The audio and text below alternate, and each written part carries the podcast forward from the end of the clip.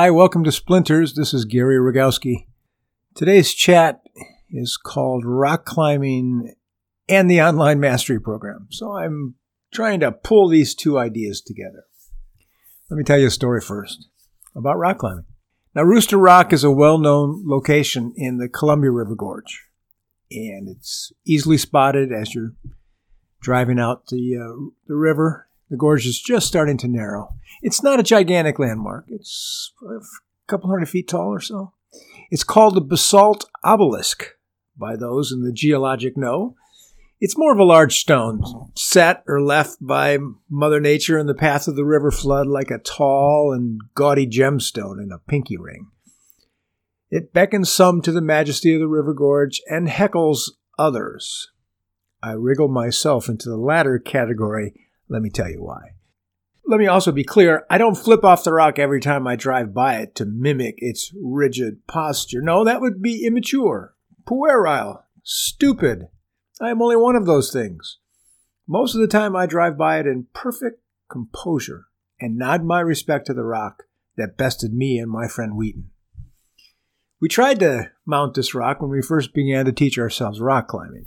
It was a gray fall day, and the rain had just started to lick at the rocks. We hiked out to the rock and started to plan our ascent. We stared at what we thought was the preferred route, and didn't wonder too much about getting up. You go from there to there, pitons are hammered into the rock, that would help us there. We'd go along this one stretch. But how would we get down? No eyes in the bottom of my shoes. We would be free climbing this pitch, roped to each other. And that's when another pair of climbers showed up. They came from somewhere out in eastern Oregon, some army base. And they showed up with helmets and ropes, plural, climbing shoes, chalk, gear, incomprehensible gear. And Wheaton and I looked at each other and we looked at my dog, Joe Willie, who was with us. And we just kind of knew right then that we had come to the wrong party. We were underdressed for this party. Why didn't someone post a dress code somewhere? We must have been thinking of a different, smaller rock down the highway that we could try to climb with equal ignorance, but perhaps a firmer sense of safety. I held up my hand to notice a spritz of rain. Is, is that rain? And we declined our ascent, saying, Go ahead, you guys play through. Right move at the time, and we did try another climb out of Wheaton's climbing guide that gloomy day. I have always regretted that we never made it up this gorgeous challenge. We were inexperienced, and without the proper gear or training, we were eager, but we just didn't have the know how. In other words, perfect as students to someone knowledgeable who could train us. Unfortunately, we never found that person. Fast forward some decades now to a sunny afternoon. I'm driving down the gorge, and I drive by this column of basalt once again on my way to my new shop. And I was ready to nod and pay my respects to the rock that bested me so many years ago. But I, instead, I almost slam on my brakes because there, standing on top of this rock, 150 feet up, all by his lonesome, in triumphant view of the rest of the gorge as a solitary climber. I couldn't believe it. I'd never seen anyone on top, and I was thrilled. I got to tell you, I was thrilled. I started pounding on my horn. Other drivers around me must have thought I was seeing things. I couldn't turn around to see if the climber had acknowledged me, but I was so proud of his feat. Thrilled to witness it, however briefly. Someone could do it. Not me. I wasn't able to, but someone could do it. That rock was bigger than me, and that doesn't bother me a bit. Wheaton and I tried, and we wisely chickened out because we weren't ready. It's not even considered a dangerous pitch since there's several ways up, and but we couldn't do it, and I'm all right with that. I have my limitations. Ask my friends, they'll tell you about them. But seeing someone on top of that rock was just a thrill for me. It did make me wonder a bit about how it felt triumphant, satisfied, or let down by one's ambition. This is it. This is all I feel. What's next? What's the next challenge? What's the next rock? In some ways, I feel this when I build a piece. It feels so darn good to get a project finished, but the sense of accomplishment fades quickly as I consider what's next. Is the sense of accomplishment enough in the moment? I think not. I think it probably doesn't come up to our anticipation of it. But later on, that's when we might say, yep, I did that. And I know that if I had made it up that rock that day and drove by it now, I'd be able to nod at it in a different fashion. No question about that. Instead, I turned to woodworking and became accomplished at that. And I can carry that around with me and know that I can walk into anyone's shop with the skills that I have in my hands and my, my eyes. And I can go to work. And I can go to work on a project and go to work on myself at the bench. So I started this mastery program some 20 years ago. Started teaching. Oh, I had three students the very first year. And back then I would have them come to my shop one week and I'd go to their shop the next and see them work and help them out. And for some, help set up their shop. Anyway, that's where it started. And the curriculum was set at that point, and I've made some adjustments to it over time. We still build nine pieces over the course of the program, including a small box called a sushi box, a hand cut dovetailed box, a chair, standing cabinet, table with a drawer, and finally a signature piece. But the biggest adjustment to the program is that it's now gone all online. And that happened when COVID hit. We just finished our classes. I have one more week uh, with uh, a second year group. I have two groups that will graduate, do their final signature piece, and we'll see those in July. And then we start again. It's such an interesting program for me because it involves at first some, some very basic stuff. So I make sure that people know how to how to work on their machinery safely and how to mill up lumber correctly and how to deal with wood and wood movement and many issues that people think they know or don't know and wonder why their board's cup when they set it on the garage floor. Things like that that I want to make sure people have a real strong base of information. But we move on from there, hand cut dovetails and we mortise by hand and then we get into routers and how to cut mortise and tenon joints that way. And, but all along, hand in hand with the techniques that we're learning, are chats about design. And this is what's so much fun about the program. The ability to, to talk and discuss and, you know, disagree on what constitutes great design is so much fun. And, and I have found that the online program gives us even more opportunity for this. There's less time spent working with me because all I can do is see you through your camera. And most people don't have a GoPro on their forehead, so I can really see what they're doing. But our chance to talk about design has increased exponentially, and it's so much fun. It has been so much fun to grab a piece out of the uh, Metropolitan Museum of Art collection and then talk about it and break it down. What do you think makes it a good piece? Uh, these kinds of examinations of work really helps as you learn to design, and that's one of the goals of the online mastery program. Learning techniques is one, and the second is to learn how to design your own work because that's a bunch of fun. And, you know, I know it's fine to build projects from plans, but it's not the same when you can say, I designed this.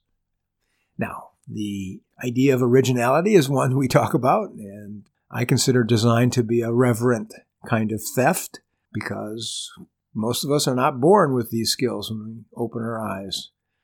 We have to learn, and we learn by seeing, and we see things and we appropriate things. And that's very natural. It's a very natural process. And so one of my design chats uh, is called a strategy for design. And we go into this idea of gathering information. I think it's so important for a designer to be out there looking. It's just like a musician. I wish I were a musician, but I'm not. A musician goes out and listens to players and lots of different players playing lots of different things and says, Oh, look how he handled that. Or look what she did there with that little run right there. Um, it's so fascinating to see how people handle certain situations. I, I know for myself, um, and I took a class about a month ago. I enjoy taking class. I enjoy taking class for two reasons. I'm going to learn something new, I hope, and I get to watch the teacher. And that is fascinating to me. That is that is gold to me to watch how someone handles themselves. There's so much to learn. This is one of the things about about guilds and groups saying, "Okay, yeah, well, our members, so and so did this project, and he's going to teach." There's so much to learn about teaching, and and that is what's really fun about uh, taking other classes and going, "Oh, okay." I had a a group coming in and using the studio space for a while uh, that they were all about tiny houses and this one author came in and um, she warmed up the crowd herself by running back and forth across the uh, across the group, clapping her hands and getting everyone pumped up. It was so interesting to see. I couldn't do that. That's not my approach, but it really worked for her. It was very interesting to watch. Anyway, the teaching aspects changed a little bit since they're you know on video. We're doing things on Zoom, but still, there's there's a lot you can do, and I've I've been learning about that and expanding my teaching shops. So I urge you to check out our online mastery program page. Look at the gallery, please. There's some some great work up there, and you can really see the progression that people make over the what do we have six terms. This last group did it in 18 months. Usually it takes two years, but yeah, there's quite a progression in design, belief. It's a good word. A belief in, in your own ability to, to design things. I just heard from a, from a student, Jim, who said, look, I had this Rogowski moment when I looked at this piece and I said, what if I tried this on it? And then it became something completely different and he added some, some details. And there was still some, some room to, to go with that idea, but he's getting it. And that is great to see. He is getting it. Now I'm going to read for you from a a note I just got from one of my graduating students.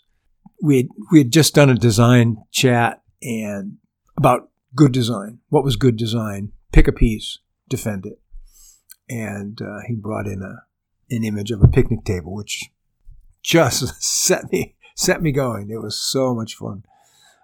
Here's what he wrote to me. Thank you, Gary, for sharing your knowledge and experiences. The learning of the past 18 months has been very high. Perhaps the three areas I've benefited the most are concept to design, visioning skills, modeling, prototypes, the practice of design, and then having to build. All have resulted in considerable improvement in my ability to design for aesthetics and buildability. Tool skill.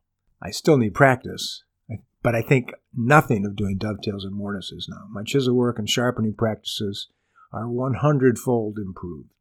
Power tool proficiency is way up. And lastly, shop techniques. I am now so much better equipped to set up for cuts, glue ups, and other assembly work. So much better at problem solving, thinking the build process through, and optimizing steps. I'm most pleased with the program. It's worked out well. Perhaps some of the value, more hidden than overt, is that over the period of numerous pieces, I'm developing a style and finding my own true lane in the shop. Thanks for delivering the most enjoyable, challenging, and practice learning experience. Anyway, that was Mike. And it really is uh, a journey. And I urge you to uh, consider it. If you're interested, please uh, drop me a note and I will send you a prospectus.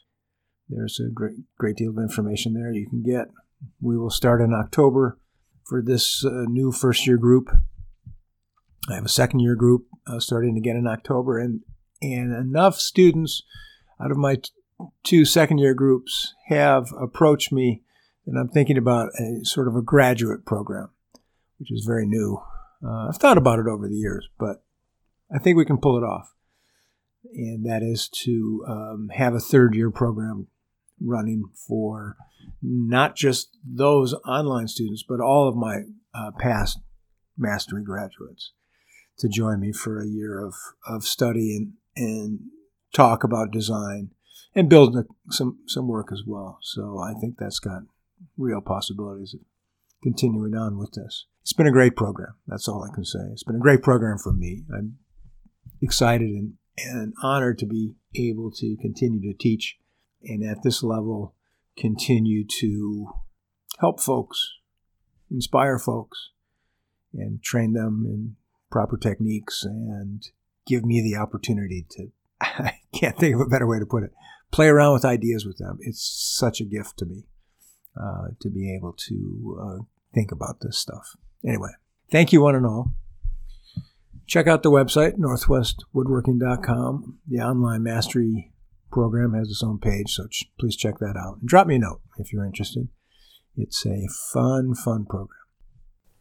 And perhaps just like rock climbing in some respects, planning and getting your gear together and getting your courage up. But while I regret not having climbed that mountain, I have never regretted becoming a furniture maker and, and learning the skills that I have. So I hope you'll consider it and join me. And if you're interested in seeing how an online class works, please consider signing up for our next Build Along session starting July 16th, uh, Saturday. We'll be running Saturday mornings for eight weeks of class and Q&A and class and Q&A. We alternate weeks. So people have a chance uh, to uh, build a project, design and build a project. We're going to do some design work here. It'll be fun. Please consider it. Support the podcast on ko-fi.com. Love to hear your comments. Enjoy summer. It's a long, cold, lonely winter, right? it, was seemed like winter lasted a long time. Take care of yourselves. Thank you very much. Bye bye. Música